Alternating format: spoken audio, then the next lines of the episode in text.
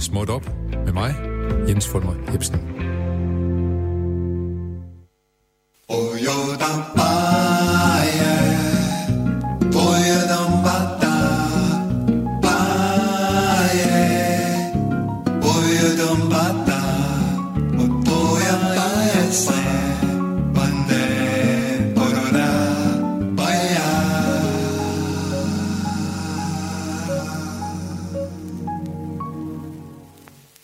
Ja, således blev vi igen Bossa Nova ind i timen mellem 12 og 13 her på Radio 4 på denne torsdag. Velkommen til programmet Småt Op. Det er et program, der taler med mennesker, der ved meget om noget småt, og som de fleste af os kender meget lidt til. Det er program, der går i dyb med det, der første øjekast kan synes småt, småt og måske ligefrem ubetydeligt. Programmet, der ved, at it don't mean a thing if it ain't got that swing. Så det går vi ud og leder efter i dag. Vi trawler lidt i tidens nyhedsbunker, hjemmesider og reklamer efter små historier, det vi kalder breaking smot. Måske er det nemlig de små historier, små eller ligefrem smålige øh, historier, som også kan være store. I dag skal vi sætte musik til de små celler, der udgør vores hjerner, og vi får besøg af tre personer, der alle er suveræne inden for deres arbejdsområde. Men lad os lige starte med nogle øh, små historier. I går, det vil sige, vi startede faktisk med en ret stor historie. I går var der gang i den i, øh, i den amerikanske kongres, da Gordon Sondland, en, en EU-ambassadør for USA fortalte om, øh, hvordan han, øh, præsident Trump var blevet bedt om at, at afpresse den nye ukrainske præsident Zelensky. Det, der er interessant ved den historie, er måske ikke det store historie, men den lille historie, fordi hvis man bladrer i den ukrainske presse, så går man ikke så meget op i det. Der er man mere øh, interesseret i en historie, der handler om øh, noget, noget, øh, noget suspekt kød, der er blevet brugt i, øh, i nogle pølser, og så går man op i præsidentens øh, overtro omkring hans personlige hygiejne, især omkring barbering. Og så er det også i dag, at Danmarks ældste kvinde, hun er blevet øh, 111 år og 197 dage. Det synes jeg, vi skal sige tillykke med. I dag er hun nemlig blevet simpelthen den ældste kvinde i Danmark. Måske faktisk også, vil jeg da tro, den ældste person, nulevende person i Danmark. Og så er det også øh, i den her tid, at Tartelet Thomas har fået en kæreste. Hun hedder Marie. Det oplyser TV2 Midtjylland. Jeg ved ikke, hvem Toilet Thomas er, men jeg har forsøgt at finde ud af, hvem han var. Jeg fandt en bog, der hed, man skal research, der hed 85 forførende opskrifter om tarteletter med forord af Susanne Brygger. Og jeg bladrede alle 85 opskrifter igennem, men ikke et ord om Tartelet Thomas, men da jeg gik ind på nettet og søgte, så fandt jeg i Ja, for to år siden i 17, der viste det sig så, at Tartelet Thomas rent faktisk skal være et helt stort, vildt videohit på YouTube, fordi han havde taget en lille film af sig selv, hvor han sidder inde i en traktor og synger Tartelet, der og, og den blev set af en million mennesker. Og det har måske også ført til, at han nu i dag har fundet sin Marie, og han øh, skal giftes med hende her i den nærmeste fremtid. Det må vi jo sige tillykke til Tartelet Thomas, som i øvrigt er aktuel med en ny sang omkring icebergsalat.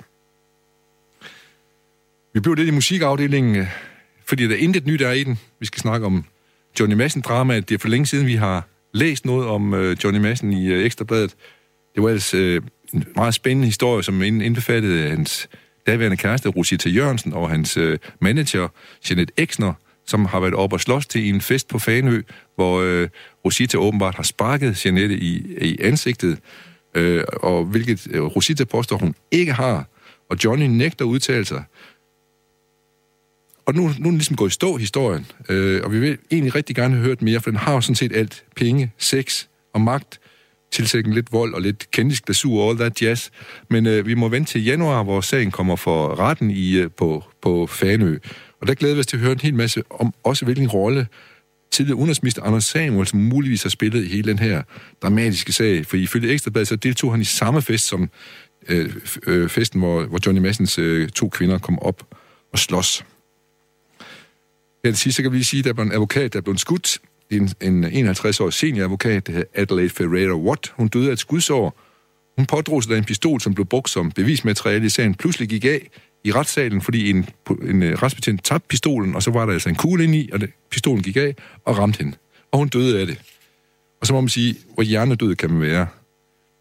Temmelig meget åbenbart. Men øh, vi skal tale en del om, om hjerner her i dag, så uh, det kan være, at vi kan få uh, få noget at vide om det også. Egentlig helt små ting, de små celler, vi skal sætte strøm til. Radio 4 taler med Danmark. Ja, så har jeg fået besøg af Nikolaj og Jonas fra henholdsvis Tønder og Års. Eller i hvert fald der, I stammer fra. Med efternavn øh, Svandborg og øh, Kardyb. Yes. Simpelthen. Ja. Tak. Først og fremmest skal jeg selvfølgelig sige tillykke til jer, for I, vandt, i mandags vandt I faktisk to øh, ret fornemme priser, da Danish Music Award blev uddelt. Fortæl lige om det, hvad, I har fået, hvad er det for en pris, I har fået? Jamen, vi er blevet kåret til øh, årets nye jazznavn og til øh, årets jazzkomponister. Hvordan, hvordan var det øh, at, at modtage den pris? Har I regnet med det? Var det var, var det bare helt cool? Var det cool jazz med jer at få dem? Øh, nej. det, vil, det vil være... Øh, det vil være synd, synd at sige. Det var helt vildt.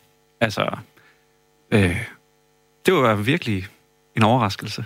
Vi synes, det var vildt bare at blive nomineret og komme med i det der ja, fine selskab. Ja. Og sidde i Bremen Teater og 600 mennesker og Rød løber. fornemt show. Det var virkelig fint at fejre, fejre jazzen mm. På den måde. Og, og, så, og, og hvordan fejrede I så selv bagefter? Gav I en ekstra lang improvisation derhjemme, når I kom hjem, eller et eller andet på det eller noget? Eller? Vi, øh, vi drak nogle øl Fortjent. og tog til afterparty. Ja. Ja, som i, i jazzens ånd var en jazz jam nede på en bar Ja. øh, sammen med alle de andre jazzmusikere den aften der. Det er jo også en del af, af prisen. Det var jo ret forrygende også, ikke? At, at være med til det. Jo, fuldstændig. Jeg skal lige høre, i, i Svaneborg og Kardyb, det lyder nærmest som om, I har, I, uh, har besluttet for, vi skal spille jazz. Hvad skal vi hedde? Men I er født med de navne der, eller hvad? Eller har I købt der sådan nogle jazzagtige navne? Det hedder vi. Det hedder I simpelthen, ja. Og, og fortæl, hvor I kommer fra. Ja, jamen jeg kommer ned fra... Hvem er du? Sig lige, hvem, ja. Så lytterne kan følge med, hvem der taler. Jeg er Jonas Kardyb, og jeg kommer ned fra Bregebro, nede ved Tønder.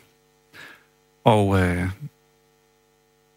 ja, Og Nikolaj, Jeg hedder Nikolaj Svaneborg, og jeg kommer fra Års i det nordjyske. så må man, så er det, man må spørge, hvordan får man interesse for jazz, når man kommer ned fra Bredebro, eller når man kommer fra Aarhus? Nu kan I svare hver for sig, selvfølgelig.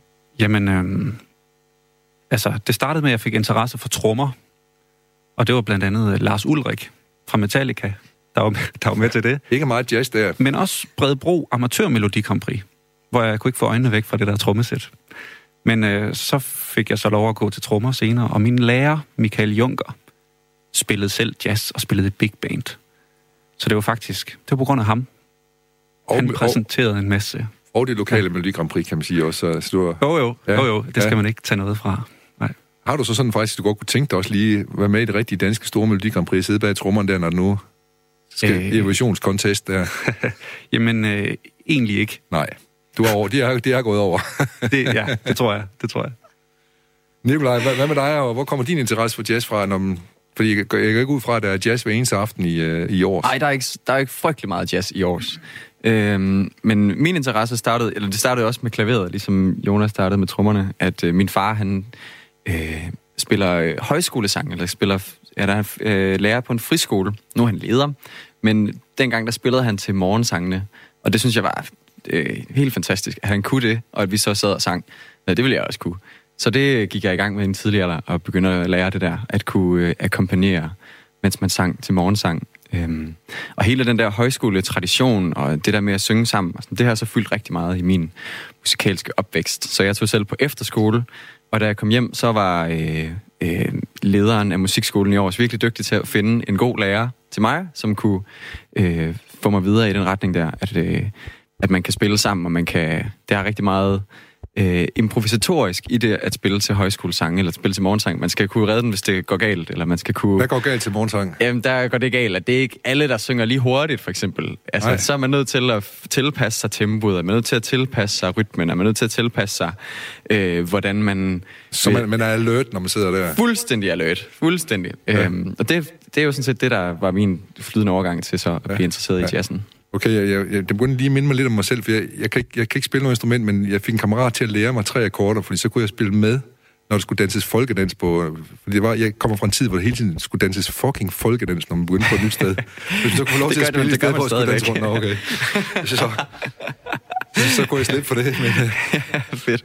Nå, men vi skal lige være færdige med jeres biografi sådan helt. øh, I er forholdsvis unge fyre jo i 6-27 år cirka, ikke? Og, så, øh, og, og så møder I hinanden hvorhenne i, i Aalborg. Ja, på øh, Musikkonservatoriet øh, i Aalborg. Og øh, allerede faktisk på introturen, eller hytteturen, der kom vi øh, i snak, faldt vi faldt i snak om, hvor fedt det kunne være at lave en duo. Mhm. Og øh, det var vi meget enige om, men vi fik bare ikke rigtig gjort noget ved det, før det har så været fem år senere, men, men vi spillede sammen i alle mulige konstellationer, og vi har både spillet andet jazz og pop og, Og, og, rock. og, og det var nødvendigvis også, at så måtte være klaver og, og, og, og tromme, der blev øh, Ja, duesammensætning. kan man særligt, altså særligt Vyrlitzer. Ja. Ja. Altså Vyrlitzer og trommer. Det skal vi lige høre om Vyrlitzer. Det, det må dig, Nikolaj, der trakterer det. Det må du lige fortælle os, hvad er Vyrlitzer? Ja, en Wurlitzer, det er et, et, et ret gammelt instrument fra... Ej, gammel og gammel. Det er fra 70'erne. Ja, tak. øh, og øh, ja, det, er, så det, det er meget relativt, især i musikmiljøet også. Hvad, hvad er lige der er gammelt der?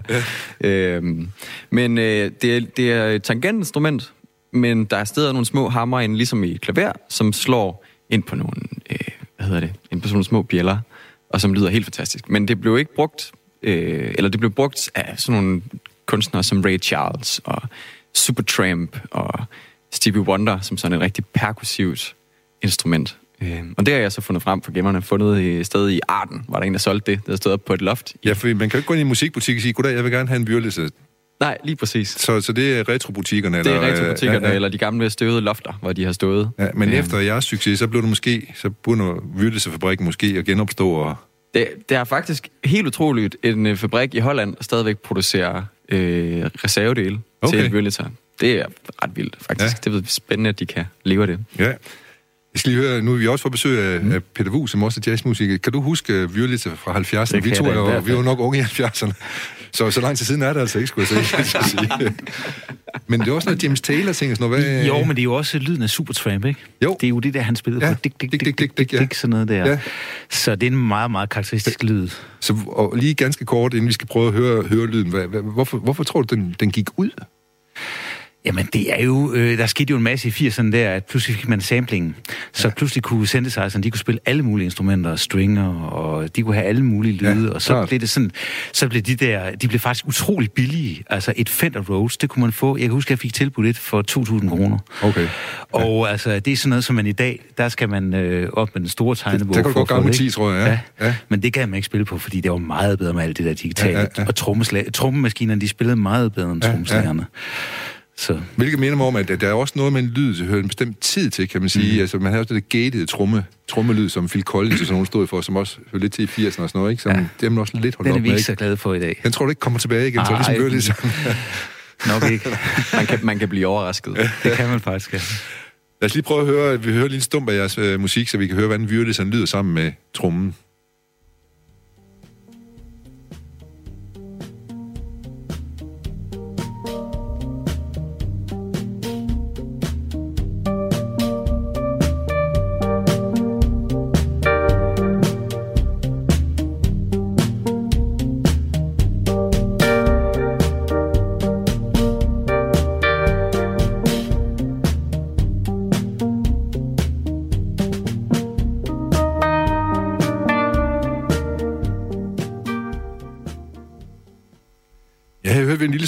Svaneborg og øh, Kardyb øh, fra deres, jeres LP, som hedder øh, Knop. Knop, det er rigtigt. Men var det måske også lyden af Aalborg, vi hørte? Fornemmer vi lidt, lidt noget OB? Fornemmer vi lidt af Jesper Grønkær i Kåre Andersen, Kjeld Torsson ned under det hele? Og for- fornemmer vi lidt af, af gaden derinde, Jomfru Ane-gaden måske, eller sådan noget? Eller hvad, eller hvad, hvad er Det er, det, hvad? det er da fantastisk, hvis, hvis musikken også rummer det. Ja, Men øh, altså, nok, nok ikke. Måske, eller det ved jeg ikke. Der, er- der, er måske, der er måske en lille smule sådan den der slendren, når man har været i gaden og skal på vej hjem igen. ja. Der har jeg faktisk skrevet rigtig meget musik på den tur. Når du går hjem fra byen. Ja, der, fordi konservatoriet, som vi gik på, øh, lå på vejen hjem.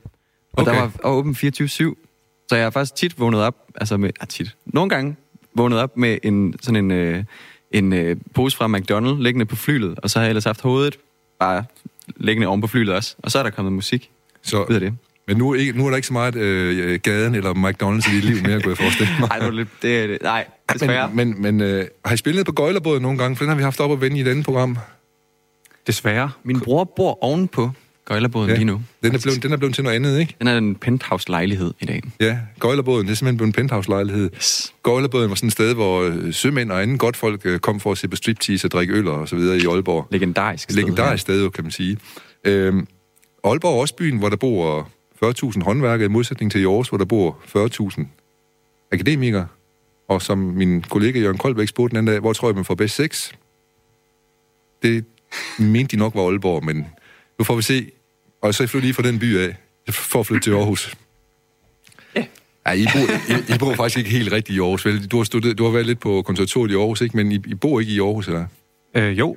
Øh, Ja. Altså, jeg har boet her i... Ja, altså, men, men nu tænker jeg på, hvor du ikke flyttede til Djursland? Jo, jeg flyttede til på landet. Ja. Midt på Djursland. Ja. Men Nikolaj bor i Aarhus. Ja, og, men underviser i Farskov. Ja, Ja. lige præcis. Der er jeg klaverlærer. Godt, så du gået din far i bedene der, kan man sige. Ja, simpelthen. Det er godt. Jeg kan også sige, nu er der mange af jeg fortalte, at jeres ting kom fra jeres, nogle læger, nogle skolelæger, jeg havde og sådan noget der. Jeg- For øh, Bernhard Christen, som lige er blevet 100 år en gammel komponist, øh, som lavede en masse legendarisk musik, han skrev faktisk et øh, oratorium, et jazz-oratorium for skolebørn, så man kunne øh, blive inspireret af jazzmusik, når man skulle lære for eksempel matematik. Men der var et værste, der hed matematik, det har jeg stor respekt for, store tal med mange nuller efter, og så videre. Ja. Så man fik, øh, man fik øh, lektien ind med jazz en gang, ja. Ja. i hvert fald i de, de, de friskoler, som øh, han forholdt sig til. Nå, nu skal jeg nåede lige at introducere Peter Fuchs lige før. Mm. Du er hjerneforsker, Det er og du, er, du har dit center for Music in the Brain. Music in the Brain. Ja. Ja. Også gode en- danske mundrette navn. Ja, lige kort. Hvad er det for noget? Jamen, øh, det er øh, 40 forskere, som jeg øh, leder. Og det vi gør, det er, at vi smider folk i en scanner, og så lytter de til noget musik, og så tager vi dem ud igen, og så ser vi, hvad der er sket med deres hjerner. Ja. Øh, og det har vi en stor, stor bevilling fra Danmarks Grundforskningsfond til at gøre. Og det er et samarbejde mellem konservatoriet, det jyske musikkonservatorium og øh, hvad hedder det, Aarhus Universitet. Og, og hvad finder I ud af? Jamen, øh, vi finder ud af utrolig mange ting. Ja. Men altså, noget af det, som vi er meget interesseret i, det er at, at forstå, øh, hvordan... Øh, hvorfor vi overhovedet har musik, hvordan det påvirker os følelsesmæssigt, hvad der sker med i- ens hjerne, når man lærer at spille et instrument, øh, hvor, hvad for noget musik, der påvirker os på hvilken måde, altså også sådan noget som, hvis noget for eksempel bliver komplekst, hvad sker der så i vores hjerner? Ja. Hvis vi improviserer, noget vi arbejder rigtig meget med i øjeblikket, Ja. hvad, hvad er det så egentlig for nogle hjerneområder, der... Det, det skal vi jo ind på, fordi du burde nu nærme dig lidt om det, vi taler om her, men du burde snakke om improvisation og kompleksitet, i hvert fald omkring noget, der hedder jazz, som måske jeg kunne stille mig at spørge dig, fordi du ved også noget om det her, du, du spiller selv jazz. Hvad er jazz? Jamen, altså, øh, det, det, er jo, det er jo, nu grines der i studiet, og det er jo sådan set, fordi øh, jazz har jo udviklet sig til at være en... Øh, det, som Bill, Evans, Bill Evans han sagde, jazz er ikke en stilart, det er en måde at tænke på. Og jeg tror, det, der er vigtigt, når man spiller jazz, det er, at man har en utrolig stor åbenhed. Der er næsten også altid improvisation forbundet med det, og der er selvfølgelig noget, der er rigtigt og noget, der er forkert, men man forsøger hele tiden at sprænge ram- rammerne for, hvad der kan lade sig gøre. Øh, Det er nødt til at lige prøve at anholde dig på en eller anden måde og uddybe, fordi øh, Bill Evans siger, at det er en måde at tænke på. Ja, Rockmusikere, de siger rock and roll, det er en måde at leve på. ja det er sikkert. Så øh, indikerer det så, at jazzen den foregår i hovedet, og den anden foregår i kroppen? Det er, det er en sjov, øh, det er en, det er en sjov tanke. Øh, det er klart, at sådan fungerer øh, musikken ikke, og sådan fungerer vores hjerner heller ikke. Det er netværk, øh, og øh, det er både krop, og det er hjerne, og øh, hørelse, og øh, bevægelse, og alle mulige forskellige ting på én gang. Men der, der er jo selvfølgelig den ting med, med, med det ry, som jazz har, det er, at mange øh, opfatter det som meget kompleks musik, som, som man ikke overgår at lytte til. Øh, Man giver op på forhånd. Man giver op på forhånd, ikke? Og, og det er selvfølgelig, det har sådan et hjernery, men jeg tror, det er meget vigtigt at forstå, at der er ikke noget musik, eller der er ikke noget rytmisk musik, og slet ikke jazzmusik, der fungerer, hvis ikke det svinger på en eller anden måde. Og det er jo også det, nu, når vi nu hørte jeres øh, musik her, det første, man lægger mærke til, det er det der dejlige swing. Altså, selvom det er rimelig afdæmpet, så er der det der dejlige swing i det. Ja. Og hvordan, hvordan, hvordan, hvordan måler man det? Jamen altså, det, øh, det kan vi jo ikke måle. Det, det kan man jo sagtens Det måle. kan man måle, ja, det okay, kan man ja. faktisk sagtens måle. Altså, øh, øh, der, altså når, hvis vi nu for eksempel øh, spiller musik øh, for folk i en scanner, så kan vi jo se, at når tingene de swinger mere, øh, og det kan vi kontrollere, vi laver sådan nogle meget kontrollerede forsøg, når de swinger mere, så øh, er de motoriske områder af hjernen øh, aktive, specielt de præmotoriske områder. Og det meget interessante det er, at når man nu kigger på de her hjerner, man lægger ind i den her scanner og spiller noget musik, som så pludselig swinger, så bliver der en forskel på musikere og ikke musikere. Musikernes præmotoriske, altså det, der kommer før vi vil bevæge os, fordi altså man må ikke bevæge sig i en scanner, så man ligger helt stille. Mm. Men musikernes præmotoriske områder, de går helt amok. Altså, det er næsten umuligt for musikere at ligge stille, øh, de har lyst til at bevæge sig. Og apropos det, du sagde før, så er det meget mærkeligt, fordi der er næsten ikke nogen musikere, der danser. Nej. Øh, men, men altså, det ville helst undvære, ikke? Altså, øh, så, så hvad hedder det? Så, øh, øh, øh, det, det, men det kan man simpelthen se i, i hjernerne, og det, det, det, er, det er jo fordi, det der er specielt ved vores hjerner, det er, at det er godt nok netværk, der sådan set er aktiv hele tiden med en hel masse områder. Men der er nogle bestemte områder, der er specialiseret til én ting, og nogle andre områder, der er specialiseret til en anden ting. Er de så også specialiseret forskelligt fra person til person? Øh, ikke meget. Nej. Der kan være forskel på venstrehåndet og højrehåndet, men øh, sådan groft sagt, så øh, er for eksempel vores høre, altså vores primære høresans, den sidder i det, der hedder tændinge, bare, øh, tændingelappen, meget tæt på ørerne. Altså hvis man Ja. ja. går ind bag ørerne, det har ikke noget med det at gøre, Nej. men det er nemt at huske på den måde. Vores synssans sidder øh, sådan det primært i, i nakkelappen, og øh, vores, øh, vores motorik, altså vores, vores øh, primære motoriske områder, de sidder som sådan en lille mand tværs over hjernen, op i toppen af hjernen. Så, og, og det er... Det er, det er gængs. Det er gængs, det er helt. Det, Ja. ja. Sådan er det. Ja. Men når, når, når jeg spørger lidt, det er så, hvis nu spiller, øh, spiller det nummer, dejlige nummer, vi hørte før, hvis du spiller det for nogen, der ligger inde i, øh, truder på deroppe, så siger du, der er forskel på, hvordan musikere opfatter og Ja, ikke det er musikere.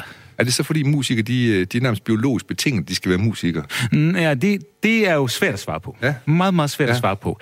Det, man kan se, det er, at nogen, altså aflighedsmæssigt, der ved man fra tvillingestudier, at øh, sådan noget som gehør, øh, det er meget afligt. Altså, hvis man har de her, hvis det er enægget tvillinger, så kan man måle på, hvor, altså det kan man gøre med ganske almindelige konservatorietests, når man måle, måle og se, at deres gehør er meget tæt på hinanden, mod, modsat øh, tvækket øh, tvillinger. Men øh, det, det, det, der for eksempel er i jazz, de kreative ting, øh, de ser ud til at være meget lidt afligt betinget. Det er, med, det er mere, som Bill Evans siger, det en måde at tænke, Tænke på og agere på. Og agere på, Ja. selvfølgelig. Altså, øh, når jeg siger tænke, så mener jeg også at bevæge sig Netop. og føle og Ja. alt muligt. Ikke? Ja, at det, det er et helt det komplekst øh, sæt af ting. Lige præcis. Ja. Hvad sker der så? I må jo gerne blande jer der, hvis I er uenige med noget derovre. Det er meget spændende at høre. Virkelig. Men, men hvad sker der så, når man, når man hører øh, jazz, som er kompleks? Hvad sker der så inde i ens hjerne? Jamen altså, øh, det der jo er sagen her igen, det er, at vores hjerner er jo godt nok, altså de er ens på nogen, på sådan de over, øh, overordnede øh, øh, linjer, men vi er utrolig kulturelt betinget. Så hvis vi er nu har lyttet til rigtig meget jazz, så betyder det, at jeg har en model for at forstå den. Ja. Og, og, og det betyder faktisk, at... Øh, og, og det, der er interessant i alt musik, det er de ting, der er lidt anderledes end den model, vi har for at forstå det. Altså, hvis man nu øh, er opvokset med danstop, jeg hørte rigtig meget danstop, da jeg var dreng. Også mig. Det var ligesom sådan noget, man gjorde. med et jetfly. Lige præcis, ja. Lige præcis. Og så, øh, selvom øh, mange opfatter det som en simpel øh, genre, så er det jo sådan set de ting, der er anderledes, øh, øh, der bliver til hitsene. Altså, der skal være noget, der er lidt anderledes end det, man forventer. Og øh, problemet er bare, hvis man ikke har en rigtig god øh, model for at forstå det, altså det er ligesom, hvis man ikke har det sprog, hvis man ikke kender det sprog, der bliver talt, så kan det være svært at høre, hvad der er sjovt at, at lytte efter. Ja. Og det tror jeg er... er, er så, så derfor, når man så øh, lægger folk i scanneren, så vil der være meget, meget stor forskel på, om man er vant til at lytte til det, eller man ikke er vant til at lytte til det. Så øh, mange af os for, forstår dansk topsprog. Det er nemt at forstå. Mm. Så derfor kan vi også lægge små, mærke til de små variationer, der måtte være og komme, og lægge mærke til dem. Lige præcis. Men hvis vi hører noget kompleks musik, hvad så? Så hvad, hvad, hvad, er det så for noget, der sker Ja, der? men så kan det jo sagtens, så kan jeg, jo- jeg kan jo sagt, hvis man jo, øh, hvis man øh, er rigtig meget inde i et stykke musik, og måske har hørt det samme øh, stykke musik rigtig mange gange. De fleste mennesker kender det der med, at man hører et stykke musik i radioen, så tænker man, det er da sikkert noget kat i ham, og jeg Ja. forstår det ikke. Nej. Og så når man har hørt det 10 gange, fordi det er blevet spillet som ugens uundgåelige eller et eller andet, så pludselig så begynder man selv at rocke med til at tænke, hov, det er egentlig meget fedt. Ja. Og det er egentlig det, at, at man kommer dertil, hvor man er kommet over grænsen, hvor man har en model for at forstå det, og så pludselig kan man høre, jamen det er jo det her, jeg skal lytte Ja. efter. Det er det her sted, der er det fede i det her øh, stykke musik.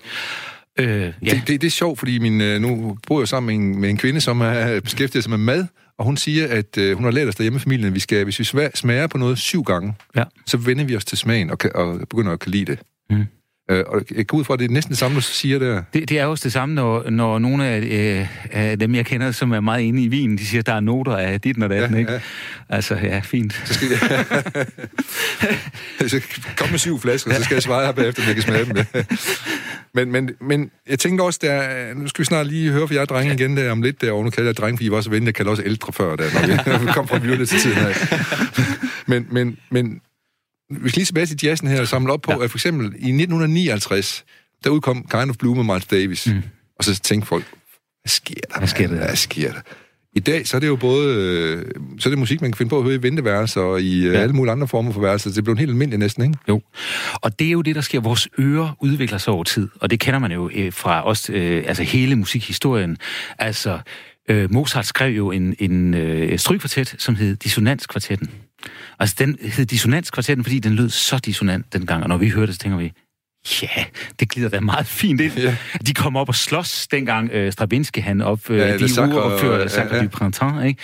Og øh, der var en øh, verden, eller jazzhistoriens største saxofonist, eller i hvert fald en af dem, John Coltrane. Der var en, øh, en øh, anmelder fra Downbeat, der skrev om ham, ja, øh, Coltrane, han blæser og blæser, men ingenting kommer derud. Og det, de ord har han et i så mange gange siden. Men det, der er interessant forskningsmæssigt nu, det er, at vi kan faktisk måle på de her ting. Hvad sker der over tid med vores kollektive ører? Det er spændende. Altså, du og jeg kan huske også øh, Paul Dissing, da han kom frem. Yes.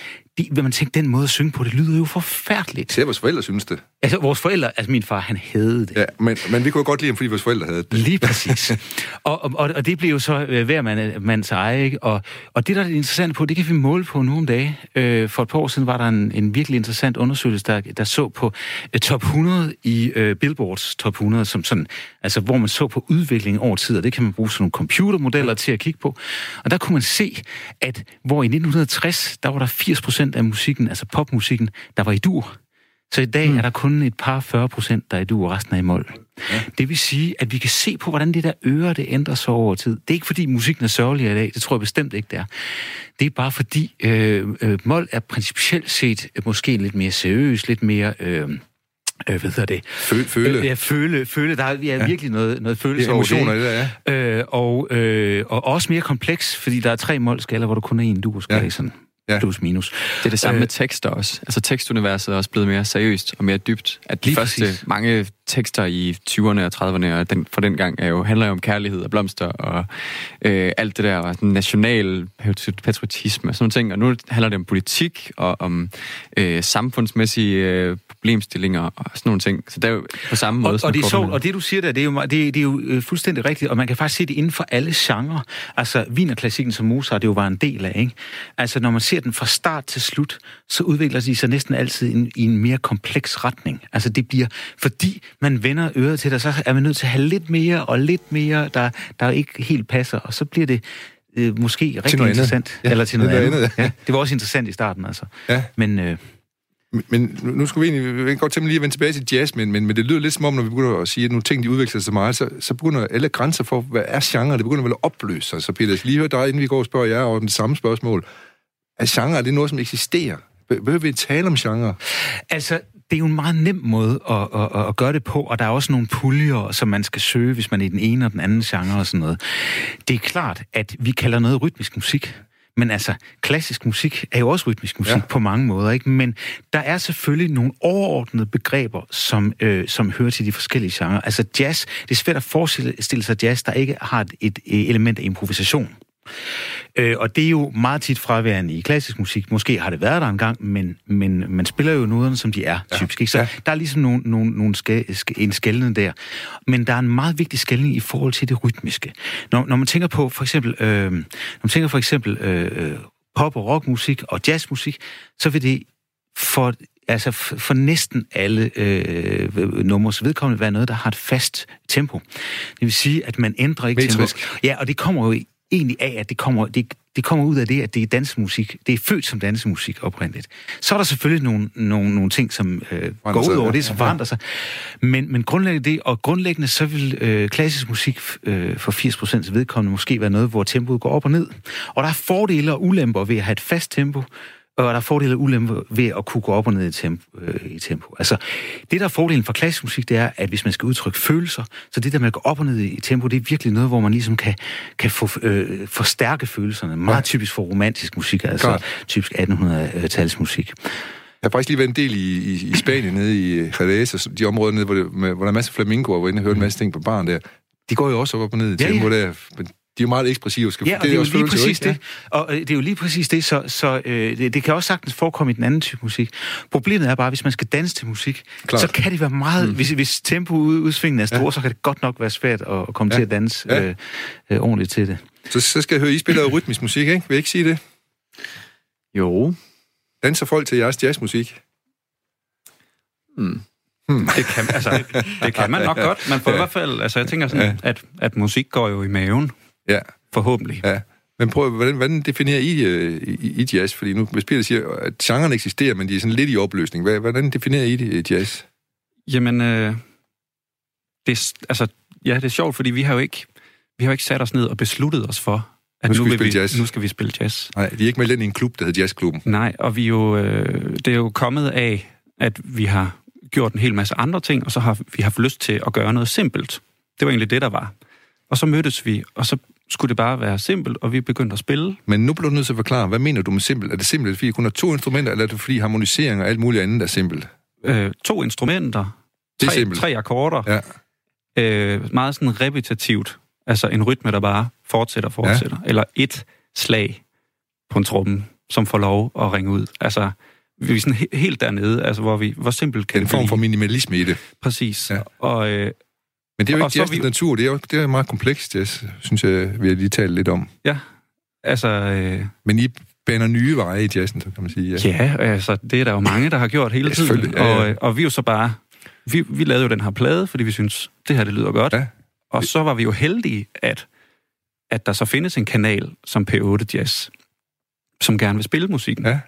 Eller at Jazz Danmark, som er den her genreorganisation, at de laver en jazzkonkurrence, vi kunne tilmelde os. Og de er også dem, der laver øh, Danish Music Awards Jazz. Ja. Så, så bliver man ligesom inviteret ind i en genre, Genre, ja. øh, hvor folk kan genkende til det. Og det er jo bare, det er jo dejligt.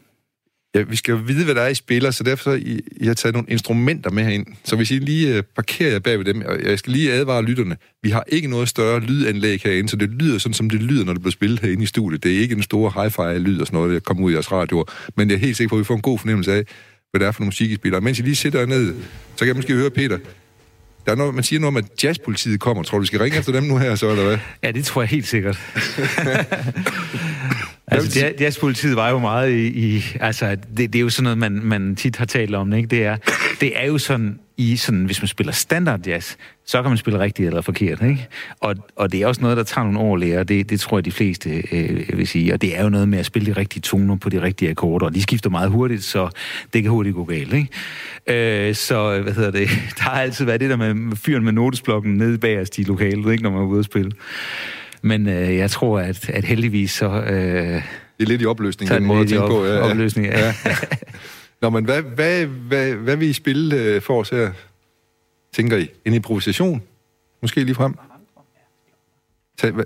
Sig frem. Jeg spiller et øh, nummer fra pladen, der hedder Vandre. Okay. Værsgo. Han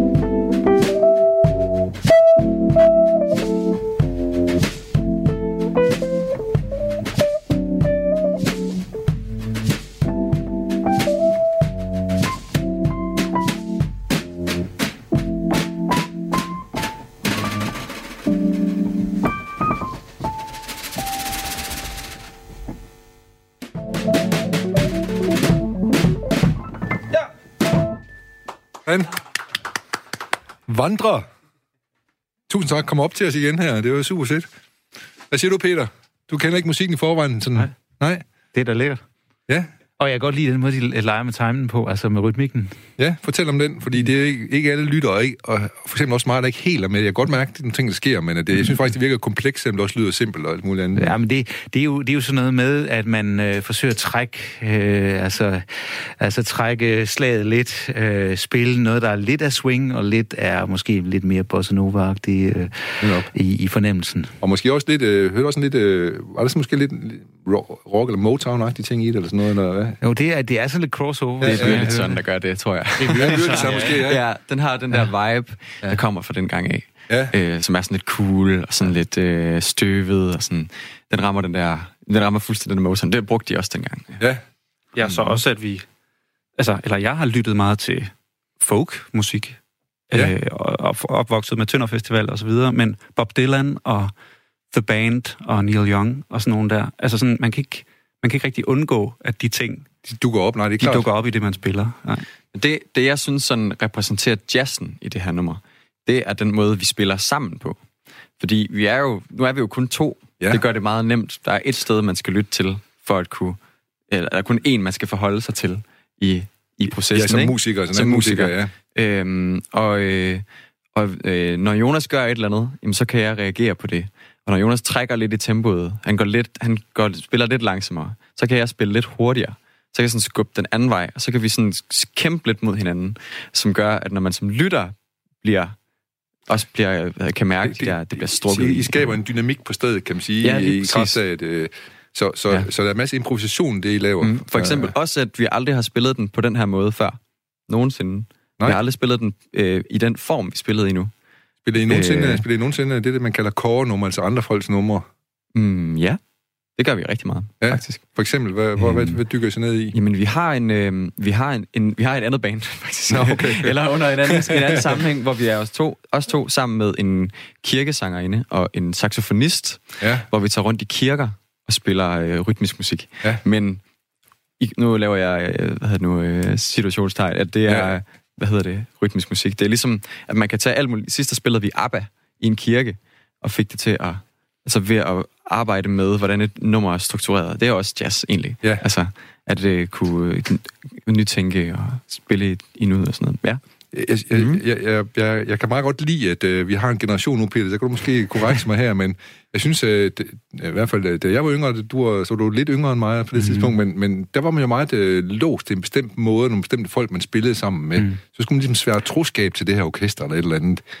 Der synes jeg, man er totalt åben og fri. Øh, Og men der tror jeg også, der er en genreforskel. Altså, øh, fordi i jazz er det jo helt almindeligt, at man spiller med alle mulige forskellige, og jo flere man kan komme til at spille med, så jo bedre nogle ja. gange. Ikke? Og det har jo, det har jo, øh, det, det skyldes jo det, som, som drengen her taler om også, at, at, hvad hedder det, at jazz jo meget handler om kommunikation.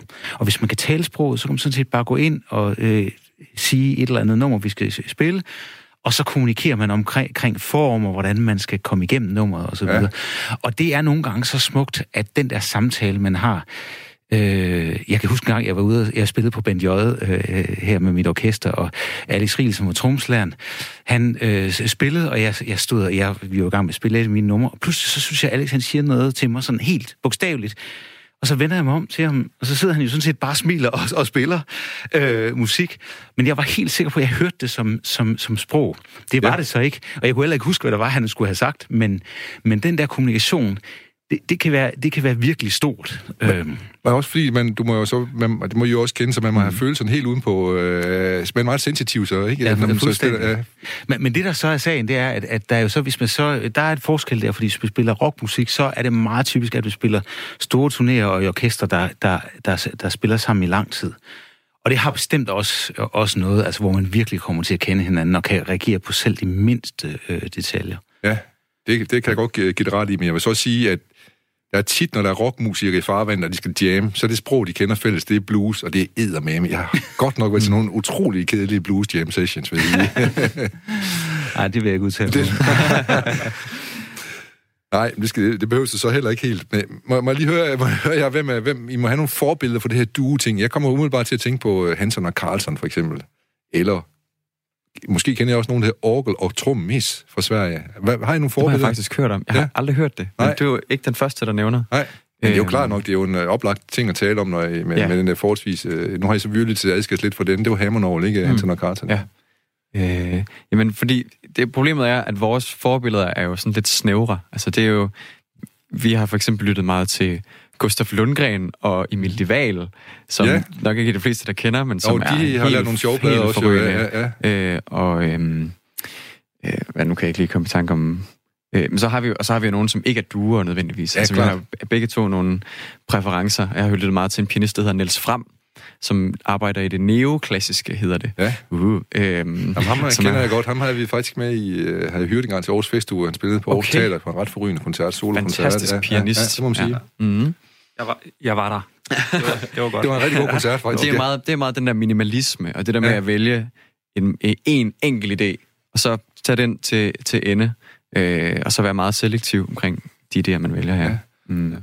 Hvad, hvad er faren, Peter, ved, hvis man ikke er selektiv og, vælge en enkelt idé at gå efter? Det synes jeg også samtidig at opdage, at jazz, man vil vise, man kan for meget, eller hvad? Ja, det, det sker jo meget, meget typisk. Øh, øh, man kan sige, at jazz i, i udgangspunktet øh, har jo egentlig et ret komplekst øh, udtryk. Men det, øh, altså fra, i hvert fald fra 60'erne, 70'erne, øh, var det relativt øh, øh, hvad hedder det, komplekst. Men, men det, der faktisk er sket her over de sidste 10-15 år i, i jazzen, det er, at det også har fået et, en snært af minimalisme. Og det gør jo nogle gange, altså faktisk nu nævnte jo Kind of Blue før, fra ja. 1959. Og det, der var det helt store der, det var, at de, at de spillede så langsomt, og de spillede ja. over den samme akkord i utrolig lang tid. Ja. Ikke? Og, og det der, men det var ligesom, så pludselig så begyndte man at kunne høre, se de der farver, øh, så, som, som jazz måske havde glemt lidt, at man kan også, kan også male med musik. Og øh, det, er jo, det er jo tit det, at øh, less is more, altså mm. jo jo mindre udgangspunktet er, jo mere kan man høre de små ting, der sker i musikken. Ja. Det her program handler om de små ting, ja, så det er jeg rigtig glad for at høre. Ja, Ja. Jamen, det er jo det. Ja. At, øhm, og, det, og det er netop, at, at øh, sådan jazzmusik tit udvikler sig ud fra nærmest ingenting. Altså, Det må du lige sige. Hvad, hvad er ingenting? jamen hvad, Ja. ja. altså, øh, Hvordan, at, øh, hvordan, er, hvad er det ude, hvad, hvordan er den startet? Er det, hvad er det for en ingenting, den har startet? Den? jamen, øh, det tror jeg bare var Nikolaj, der sad og spillede. Bum, ba. Måske. Og Ja. tænke på, at han gik hjem fra gaden ja. I Aalborg. Ja, og, og han havde for eksempel en helt anden sådan rytmisk fornemmelse af nummeret. Men jeg havde jeg hørte noget andet. Så spillede jeg det, og så kom der et, et tema, og øh, altså, så udvikler det sig. Og, og når I så begynder at spille det, så udvikler det sig hver gang, I spiller det. Ja, altså man kan sagtens høre det Det er samme samme nummer. det er med på, det har men, øh, udgangspunkt. men jo, man, øh, man trækker lidt og skubber lidt, og vi er ikke... Altså, nogle gange er det, var det fem minutter, nogle gange var det tre minutter. Det er lidt forskelligt. Og det er jo meget sjovt, det der, fordi øh, nu har jeg skrevet, jeg har skrevet numre siden jeg var 10 år, ikke? og jeg har ufattelig mange øh, hvad hedder det, pdf'er liggende med forskellige numre. Men de to numre, som er bedst af de ting, det er dem, som vi har spillet mest, og også øh, hvad hedder det, det nummer, som jeg var med nomineret for at få øh, i 2014, det var ligesom sådan nogle numre, hvor jeg synes, jamen, de var for simple. Det var, der, der var ikke noget i det. Og de kom i løbet af, det tog mig ikke mere end øh, tre minutter at skrive dem. Ja. Men det er jo selvfølgelig alt det der, man har været igennem, og så pludselig så udkrystalliserer sig et eller andet enkelt, som er virkelig holdbart. Mm. Og det er jo meget tit de ting, der der kommer til at stå. Altså, vi taler om Miles Davis, han har jo lavet, jeg ved ikke, hvor mange hundrede plader, men, øh, men øh, det, der stadigvæk står tilbage, det er måske hans enkelste budskab. Det er den der... Øh, Kind of Blue. Kind of Blue, ikke? blade, ja. Og det, ja. Ja, sorry. Nej, men det er jo det, der er så fantastisk ved at spille den der slags musik, at man kan... Altså, det er jo sådan en, en udtryksform, og man kan... Altså, det kræver også, at måske, at man er trygge med dem, man spiller ja, med. Ja, ja. Men så kan man ligesom få lov at om, og, ja, mærke efter, hvor, hvor skal vi nu tage det her. Ja. Ja. Men der, der kunne jeg så godt lige vende tilbage til dig, Peter. Du siger, du spillede med Alex Riel før. Det, mm. øh, jeg kan huske, jeg havde ven Torben Vestergaard, som også spillede med Alex Riel. Ja, Ja, Han sagde, Alex gad aldrig øve. Nej. Fordi så kom han til at kende nummeret for godt. Og han spillede det forskelligt hver eneste dag, de er ude spille. Ja, nu siger du det, som om det er datid. Han spiller jo stadigvæk. Nå, jamen, da de spiller sammen, de to. Ja, ja, så, Ja, Nå, ja, ja. selvfølgelig, ja. Men, men sådan tror jeg, de fleste jazzmusikere har det. Det er en pestilens at øve. Øh, det, det er jo lidt ligesom, hvis vi skulle have øvet det her interview på forhånd, ikke? hvis man var gået igennem det hele, og så skulle gøre det igen. Ja. Altså den der kom- kommunikation, den er svær at opretholde, hvis man bruger for meget tid på at, at, at, at, at, at tage lang, langhalmen på det. Ja. Så det tror jeg er, er helt almindeligt for jazzmusikere. Mm. Niels Dandoki, han lavede en super, super øh, spændende TED-talk om netop det. Faktisk ved jeg ikke, om I har set. Mm. Hvor han om improvisation i livet. Hvordan det kan hænge sammen med jazz. Den jeg bare lige... Øh, den den vil ligger lige på anbefale, nettet rundt ja, ja. omkring. Ja. Men I snakker også om det der med, hvordan tingene de udvikler sig, når man kan være, være tryg ved hinanden, og det, det er sådan set det, Alex Riel og I andre jazzmusikere I også står for, at, at, at ting er ikke de er ikke støbt i sten, men i, øh, i sand nærmere, kan man sige, ikke? eller skrevet mm. i, i sand i stedet for at hugge i sten. ja, Så- præcis. Det er dog sådan, at når man så engang bliver tvunget til at øve rigtig meget med et orkester, og nu er det sådan, jeg har jo to drenge, der er blevet ret gode til at spille jazz også, ikke? Ja. Og det vil sige, de tvinger mig jo til at øve hver dag. Ja, det er klart, de vil være bedre jo. Sammen, ja, ja, men altså, de er skræmmende at spille med. Men hvad hedder det? Øh, men, men det er faktisk noget, som jeg, jeg opdagede, jeg faktisk har savnet fra mine ungdomsår, hvor vi spillede med rockorkester. Ja. Det der med at have fuldstændig øh, sammenspillet øh, orkester, og det er også det, som man kan høre, når I spiller der. I kan jo, fordi I har rammen så stærkt, så kan I jo sprænge den, som I vil. Ja. Og vi har jo, altså... I må have øvet. Vi har øvet rigtig, rigtig meget, men, men ikke de, det samme ting. Vi har bare øvet og, Og lad hinanden at kende, og lært hinanden at kende. Og ja. Ja. vi har spillet i tre timer uden at sige et ord til hinanden. Øh, og det er også en måde at øve på. på en Det, eller det, det, det er klart nok, ja. Men nu, apropos det med at øve, jeg kan huske Leonard Cohen, øh, som vi nogle gange tog op i det her program, da han, da han øh, gik øh, Rabundus og skulle ud og, og spille igen, og fik tilbud om at og spille live, så sagde han, det ville han gerne, men, øh, kravet var, at vi skulle kunne øve 3-4 måneder, inden han tog det første job. Og så mødes de fandme næsten hver dag og øve det. Han, han ville have det, alt skulle være på plads, ikke? Ja, ikke- og, ja. og, og der er noget, der er faktisk også noget, når man kommer ud på den anden side, det der, hvor man kaster op, fordi man nu har man spillet Ja, det samme ja. nummer så mange Ja. gange, ikke? så kan der jo ske nogle helt fantastiske ting, også fordi man simpelthen bliver nødt til at sprænge den ramme. Ja, fordi nu giver hjernen ikke mere at høre, høre på sammen. simpelthen ikke høre på det samme. Og det er jo virkelig, det er jo virkelig sådan noget, som vi ved rigtig meget for, øh, om i forhold til hjernen, det der med, at på den ene side kan vi godt lide det genkendelige, men for at vi kan udvikle sig os som art, og det, det der jo er noget, øh, det der er jo meget stort med, øh, med mennesker, det er, at vi er utrolig plastiske, så vi kan blive til hvad som helst, men får vi ligesom opsøger det, så har vi altså, vi får os et kig ud af at lære noget nyt. Ja. Og, og vi, er op, vi er nødt til at gøre det også for at overleve som art, siger du så nærmest. Simp- ikke? Det, ja. Ja, Så fordi- godt, der er også nogen som jer, der øh, sørger for at udvide grænserne lidt for, hvad jazz egentlig er for noget. Øh, jeg skal lige høre... Øh, jeg interviewede en gang Lars Muhl, han sagde, at jeg begyndte at spille rockmusik, for, fordi det, jeg havde så mange hormoner, der var i sving. så det handlede om damer, sagde han. Hvad, hvad med jazz? Er der damer i jazz? Ej, det er jo rigtig altså, spørgsmål, ja, men det, øh, jeg, jeg har været, er, der, er der publikum i jazz? Der er publikum, Ja. og der er mange flere unge, der hører jazz ja. øh, for tiden. Og, øh, og jeg tror, det er det der med, alle har jo brug for, og øh, altså, det er ikke fordi, man behøver at sætte sig ned og lave mindfulness eller et eller andet, men, men alle, alle har brug for at koble af fra alle de ting, man skal, og sociale medier, og hvad ved jeg. Og der, øh, der er jazzmusik sådan en, en rejse, man lige kan tage på en gang imellem. Og så er der den ting, at jazz, det er jo spillet. Ja. Og i, der var i mange år, hvor musikken blev mere og mere maskinel, og det er der selvfølgelig også vis gren af den, øh, der, der er nu, og det, det er der jo ikke noget forkert i.